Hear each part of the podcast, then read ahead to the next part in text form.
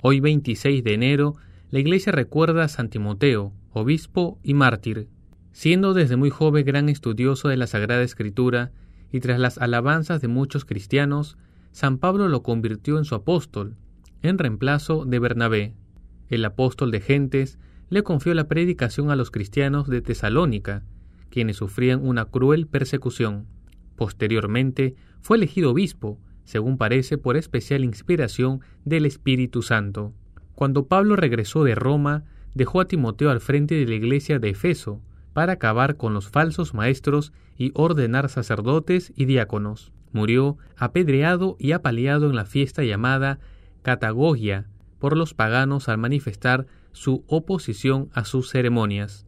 Pidamos a San Timoteo la fuerza para anunciar con valentía siempre a Cristo.